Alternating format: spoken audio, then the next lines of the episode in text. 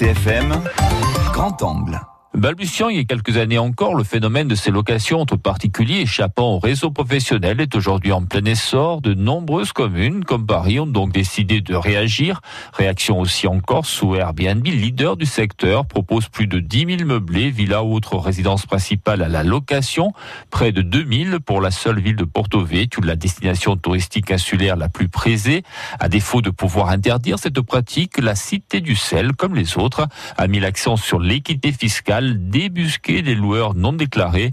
Florence Seval, adjointe à l'action touristique. Pour nous, au niveau de la commune, ce qui était déjà à notre échelle, c'était de pouvoir appliquer une certaine justice fiscale en recherchant tous les meublés qui ne payaient pas la taxe de séjour. Donc, ça nous a permis de baisser la pression fiscale sur les professionnels classés et au contraire d'aller chercher une ressource sur les, les non classés et les, et les personnes qui ne déclaraient pas leur meublé. 2017, c'est 950 000 euros. Et pour 2018, on projette sur les plus d'un million d'euros. Cette traque, la communauté d'agglomération de Bastia l'amène aussi pour que tout le monde paye la taxe séjour, mais pas sûr que cela soit dissuasif, estime Véronique Calindigne, la directrice de l'Office de tourisme de Bastia. Ça correspond, dit-elle, à une demande de la clientèle, sauf qu'aujourd'hui, cela prend des proportions énormes. Ça monte en charge, c'est du tout et n'importe quoi. C'est-à-dire qu'aujourd'hui, on a plus d'offres que de demandes. On a euh, vraiment de tout, de tout, des milliers d'offres. On peut avoir également des garages aménagés, on l'a vu. La ville d'Ajaccio et la CAPA sont également en pointe pour tenter de rétablir une équité sur le marché des locations entre professionnels et non professionnels. Mais pour Pierre Pouillez, adjoint au maire en charge du tourisme et conseiller communautaire, la récupération de la taxe séjour n'est pas tout.